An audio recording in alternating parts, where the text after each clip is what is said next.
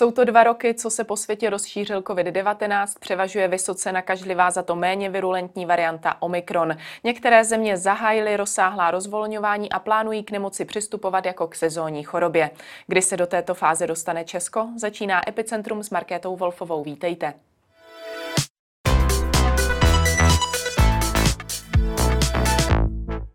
Ve spojení jsem s prorektorem Univerzity Karlovy a vedoucím výzkumné skupiny Ústavu organické chemie a biochemie Akademie věd Janem Konvalinkou. Dobrý den. Dobrý den. Podle slov ministra zdravotnictví Vlastimila Válka bude epidemie covidu v tomto týdnu vrcholit a dá se očekávat až 80 tisíc nově nakažených denně. Souhlasíte s touto predikcí? Docela ano. Já si opravdu myslím, že ten vrchol bude na přelomu ledna a února, což znamená na konci tohohle týdne. Co se toho počtu týče, tak eh, možná, že těch pozitivních bude ještě víc, ale my to nezjistíme, protože eh, děláme asi 100 tisíc PCR testů denně, můžeme jich ta kapacita asi 150 tisíc a už teď se pomalu blížíme k 50% pozitivitě, to znamená každý druhý ten test je pomalu, nebo skoro každý druhý už je pozitivní. To znamená, že víc než nějakých 50 nebo 60 tisíc jich asi vůbec nebudeme schopni změřit. Ale eh, souhlasím s tím, že ten vrchol nás čeká, eh, řekl bych, do konce týdne a možná na začátku příštího. Je to tedy tak, že ta, eh, ta reálná nálož viru v populaci je v tuto chvíli pravděpodobně nejvyšší, jako to kdy bylo za celou dobu pandemie? Pravděpodobně ano. Minister také počítá s čím dál nižšími počty nakažených ve školách, ale s posunem nákazy mezi seniory. Vzhledem k tomu, jak je tato skupina riziková, neznamená to třeba, že bychom se měli připravit na to, že budou plnější nemocnice. Pravděpodobně ano. Já teda úplně nezdílím ten motiv, co se těch škol týče. Tam, tam eh, ta čísla, která vidím, eh, hovoří o stále zvyšujícím se počtu eh, pozitivních dětí. To ale, co říká pan profesor Válek, je závažné, protože opravdu lze předpokládat, že tu starší generaci nelze uchránit podobně, jako se jí nepodařilo uchránit nikde na světě, ani v těch předchozích vlnách, tak i tady k ním dojde a my máme bohužel tu časovanou bombu s několika stovkami tisíc seniorů, kteří nejsou očkováni ani jednou dávkou a pro ně ten Omikron opravdu není rýma. A tady, eh, rozumíte, budoucnost se dá špatně odhadovat, a člověk se může snadno, eh, snadno zmást, ale když se díváme na to, co se dělo v zemích, které už prošly tou omikronovou vlnou, tak eh, máme tady Dánsko, Británii a Spojené státy. V Dánsku eh, byla velká, část, eh, velká spousta pozitivních, ale co se hospitalizací nebo umrtí týče, tak se prakticky nic nestalo. V Británii to bylo poněkud horší a ve Spojených státech měli největší počet hospitalizací, nebo mají v tuhle chvíli, teď to pomalu začíná klesat teprve za celou dobu pandemie a i těch obětí byla velká spousta. Rozdíl mezi těmi třemi zeměmi je promoženosti a hlavně v proočkovanosti třetí dávkou. Eh, Dánsko je proočkované takřka stoprocentně v té nejvyšší věkové kategorii, je Anglie na tom poněkud hůř a Spojené státy eh, nejhůř. A teď ta špatná zpráva, naše situace je bohužel mnohem podobnější té americké než té britské nebo dánské. Čili důvody k obavám tady existují. Takže to, že se nyní uklidňujeme tím, že eh, průběh Omikronu není až tak závažný, není ještě v tuhle chvíli na místě, protože opravdu se mohou ty nemocnice naplnit v nejbližších dnech. Já nejsem pesimista, nechci strašit, eh, také si domnívám, že spíš to nebude tak dramatické, nebo to doufám, ale eh, opravdu už vlastně dnešní první čísla naznačují, že se ten trend obrací a v těch nemocnicích malinko těch pacientů začne přibývat a, a bude toho víc. Doufejme, že to naše zdravotnictví zvládne a hlavně, že z těch hospitalizací nebudou oběti a, a nebude mít příliš mnoho mrtvých. To je to nejdůležitější. Ono se často o Omikronu mluví jako o variantě, která se prakticky nevyhne nikomu. Jak daleko je tohle pojmenování od pravdy? To nevím, to opravdu nevím. Já jsem to možná taky jednou řekl, ale je to taková novinářská zkratka. Je pravda, že eh, zatím při každé vlně té epidemie eh, bylo nakaženo něco jako 10 až 15% populace. Omikron asi nakazí větší počet populace. Řada lidí už je eh, tak promožená nebo dobře naočkovaná, že ani nezjistí, jestli ten Omikron nakazil nebo ne. Čili my se to vlastně nikdy nedozvíme. Ale já bych to řekl obecněji, že bude mnohem obtížnější se tomu omikronu vyhnout. Víme, že může infikovat i lidi, kteří jsou buď očkováni, nebo, nebo dokonce už měli tu chorobu a těch reinfekcí je spousta, nejméně 15%, několik tisících bylo včera, myslím, že třeba půl tisíce, čili může infikovat i lidi, kteří už tu chorobu prodělali, velmi pravděpodobně jim příliš neublíží a to je hlavní. Říkáte, že může infikovat právě i ty očkované. Pro některé antivaxery to může být argument, proč se neočkovat. Je to podle vás na místě? Není to na místě, je to hloupý argument. Očkování, eh, ono po, jak si docela dobře brání i proti infekci, nejméně dvakrát a když jste očkován nedávno, tak dokonce i vícenásobně snižuje pravděpodobnost, že bude infikován a, a že budete infikován, ale co je hlavní, je to, že dramatickým způsobem nejméně desetkrát snižuje pravděpodobnost, že skončíte v nemocnici a prakticky vylučuje e, nebezpečí, že zemřete. To stále ještě hrozí u velmi vážně nemocných a velmi starých lidí, ale ta pravděpodobnost už je velmi malá. Čili očkování má, očkování má veliký smysl, ano, prosím. Nyní je u nás aktuální boostrovací dávka, třetí dávka posilující. Před nedávnem Světová zdravotnická organizace i Evropská agentura pro léčivé přípravky varovaly před příliš rychlým přeočkováním.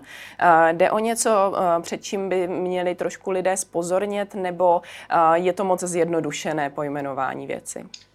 Tohle je dobře, že se na to ptáte, tohle je zajímavá věc. Já jsem tuhle informaci taky zachytil. Musím zdůraznit, a to bych rád řekl na začátku, já jsem biochemik, nejsem ani vakcinolog, nejsem lékař, ani imunolog a e, některé věci říkám ze své zkušenosti, ale většinou se snažím prezentovat data e, svých kolegů z Harvardu, z University College v Londýně nebo z Kochova ústavu. Čili já tady se pokouším e, a dělám, co můžu, abych prezentoval světový vědecký koncenzus. To je jenom taková, takový předpodotknutí. Ale abych odpověděl na vaši otázku.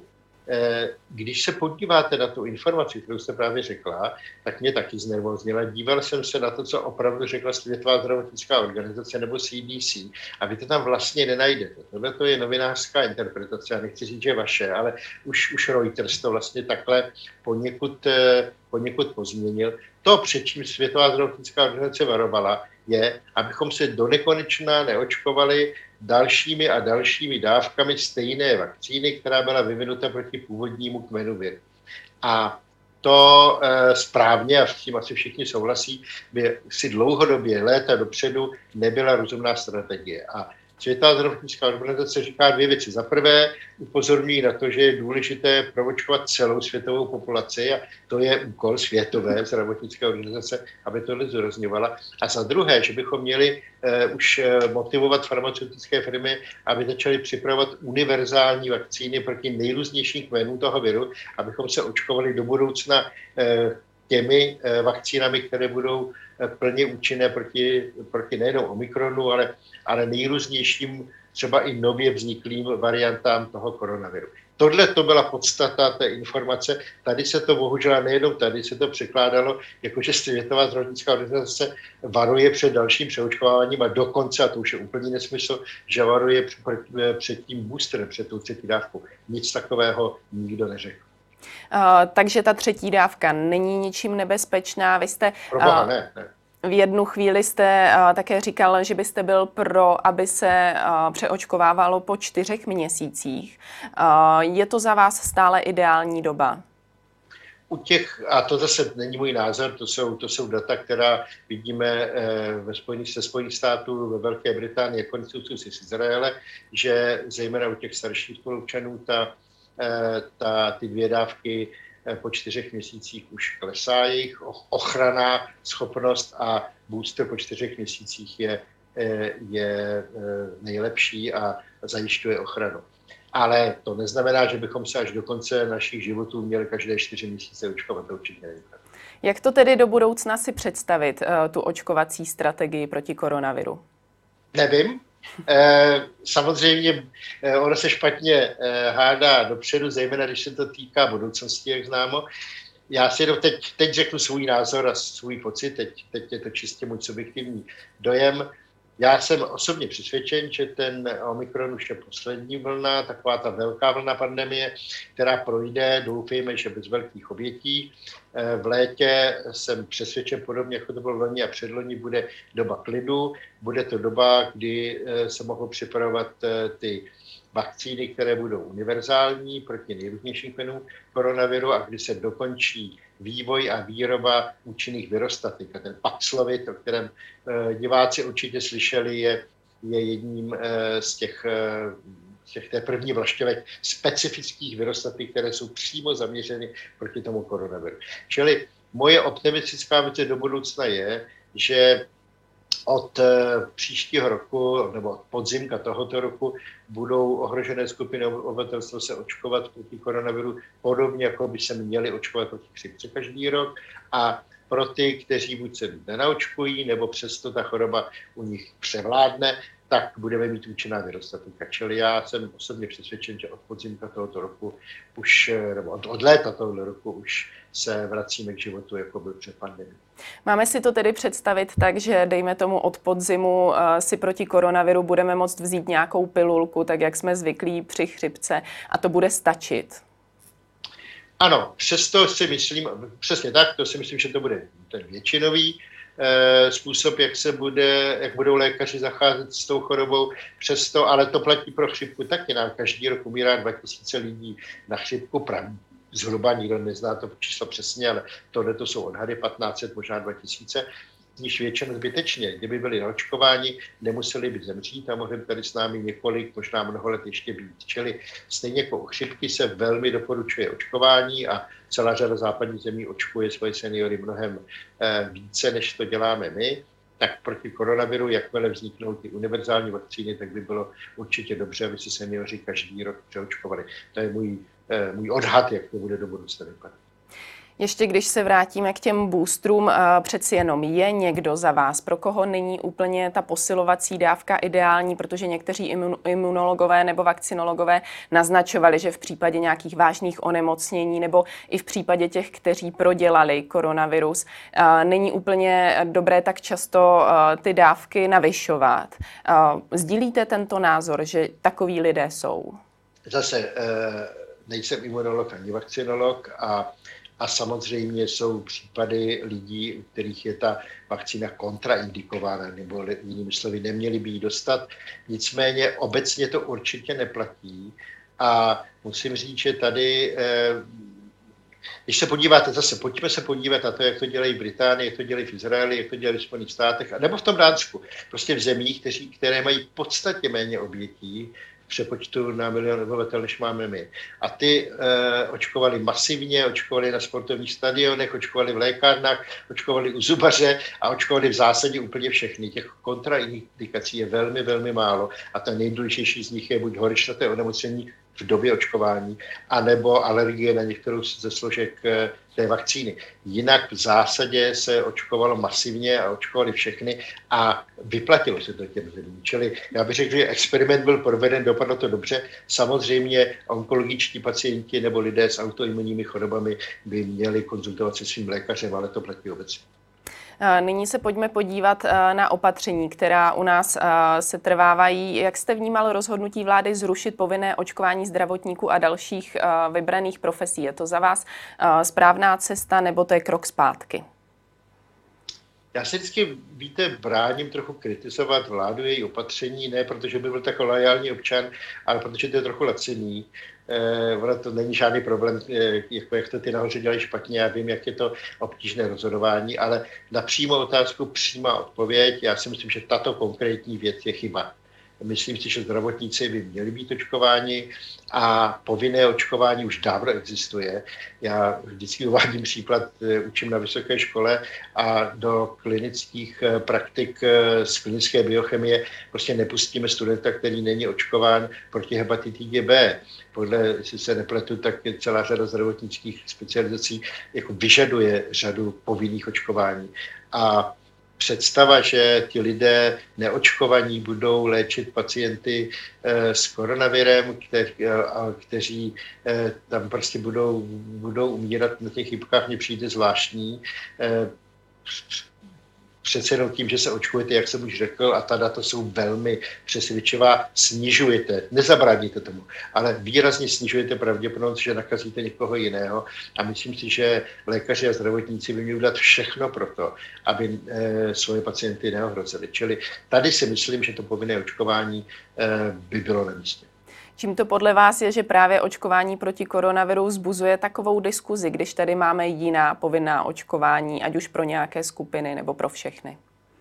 tak jeden důvod objektivní, jeden je subjektivně znepokojující. Ten objektivní důvod je, že opravdu je to nová choroba, je to nový typ očkování, je založený na poněkud novém principu, byť už ne úplně novém, byť už vyzkoušeném, ale ano, eh, hlavně ty mRNA vakcíny eh, jsou založeny na novém principu.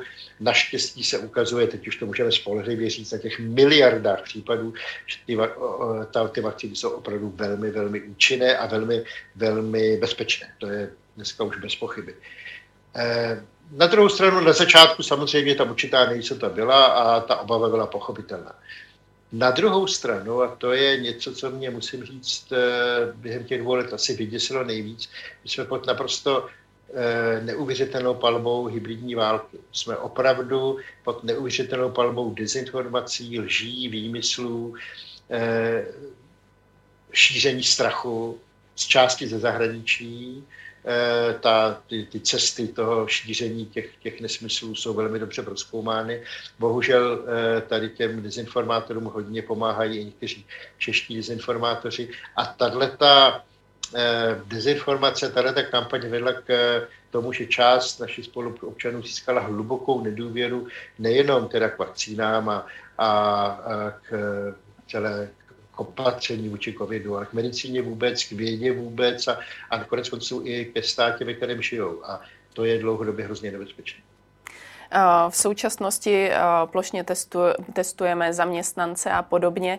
Nicméně víme, že Omikron má často, je často bezpříznakový u mnoha lidí. Nakolik má tohle testování v tuto chvíli a s tou náloží viru, jaká je v populaci, vůbec význam? to hodně souvisí s tou otázkou, kterou jste kladla před chvilkou, to znamená, nakolik ten Omikron opravdu může ohrozit lidi tak, aby končili v nemocnicích nebo, nebo nedej bože umírali. A dokud tohle nebezpečí nevyloučíme, tak e, ta protiepidemická opatření, včetně testování, smysl mají. Konec konců je to to nejlevnější, co můžeme udělat. Víte dobře, že ty lockdowny Eh, jsou zaprvé strašně demoralizující a vedou k obrovským ekonomickým škodám. Očkování, kdyby se dělalo dobře a velmi často, tak může zpomalit nárůst té epidemie a může třeba udržet otevřené školy, což se teď mimochodem zrovna nedaří. My teda, jak si se tváříme, že jsou školy otevřené, že je nikdy nezavřeme, ale de facto prakticky právě proto, jak se šíří ten virus a kolik lidí v karanténách a nemocných, tak eh, tak je spousta dětí prostě doma stejně, i když se tváříme, že školy zůstaly otevřeny. Čili častější testování, to, čemu Britové a Američané říkají test to stay, to znamená, že testujeme velmi často, děti, které jsou pozitivní, zůstávají doma, ale jejich spolužáci dále chodí do školy, protože se budou i nadále testovat, tak to se u nás nepodařilo zavést a jde, jde k tomu, že máme v podstatě spontánní lockdown škol. Zeptejte se kolem sebe rodičů, kolik z nich mají děti doma kvůli karanténám. Eh, to se myslím úplně nepodařilo a právě to eh, dokonalější testování by, eh, by pomohlo. Na druhou stranu myslím si, že pokud se potvrdí, že Omikron eh, nespůsobí naplnění eh, nemocnic a když už bude postupně jaksi odcházet ta vlna, tak si myslím, že čas pro ta plošná opatření, včetně plošných testování, už skončí. Jsme také v době, kdy řada zemí přistupuje k absolutnímu rozvolňování všemožných omezení a podobně. Velká Británie od pátku vlastně se bude tvářit, jako by koronavirus byl běžným sezónním onemocněním. Je za vás brzo nebo vzhledem k tomu, v jaké jsou i třeba očkovací situaci, je to správný přístup? No, kdybych byl angličan, tak to podpoříme. V Anglii je to určitě na místě. Ze dvou důvodů jsou na to mnohem lépe, co se eh, přeočkování týče. Za druhé, ta omikronová vlna už zjevně v Británii dosáhla svého vrcholu a pomalu ustupuje. obsazenost nemocnic ustupuje, teď to začíná vypadat dobře, čili teď je možná, a teď je možná otázka, jestli od tohle pátku nebo od příštího pátku, to, to nechám britským odborníkům, jestli to bylo úplně přesně načasováno, ale, ale v Anglii to dává smysl, v Dánsku taky. U nás bohužel v tuhle chvíli, teď, když to letí nahoru a je nebezpečí, že za 14 dní bude mít opravdu tisíce lidí v nemocnicích, ještě jednou, je to nebezpečí, já neříkám, že to tak bude, to jsem někdo nebral za slovo, ale já bych tu ruskou ruletu nehrál. Víte, když eh, znáte ruskou ruletu, eh, jeden, z šesti nábojů je, eh, je eh, pravý a ostrý, a ostatní jsou, ostatní jsou slepé, nebo tam vůbec nejsou. Eh, ta pravděpodobnost, že si prostřelíte hlavu, je 16,67%. To je málo. Ale já nevím, jak vy, já bych to neskoušel. Hmm. Takže eh, já si taky myslím, že nejpravděpodobněji ten Omikron projde a žádné dramatické eh, škody nespůsobí, ale eh, nerad bych tu ruskou roletu hrál. Takže já bych s tím úplným rozvolňováním ještě několik týdnů počkal. Nicméně s tím, jak jste nastěňovali, jak by to do budoucna mohlo s koronavirem vypadat, můžeme uh, tedy předpokládat, že si u Británie uh, tak nějak ověříme, jestli to opravdu takto bude fungovat, že bychom se podívali, aha, tak v Británii to funguje, můžeme do toho jít postupně taky. Ano, Británie je takový hezký, hezký experiment a už několikrát byla v dobrém i ve zlém. Vzpomenete si, že na začátku Eh, na jaře 2020 eh, Boris Johnson vlastně eh, veřejně a velmi otevřeně vyhlásil techniku promožování, prostě všichni se nakazíme, staří lidé jdou do izolace, ohrožení lidé do izolace, my ostatní se nakazíme, budou nějaké oběti, ale bude to brzo za náma.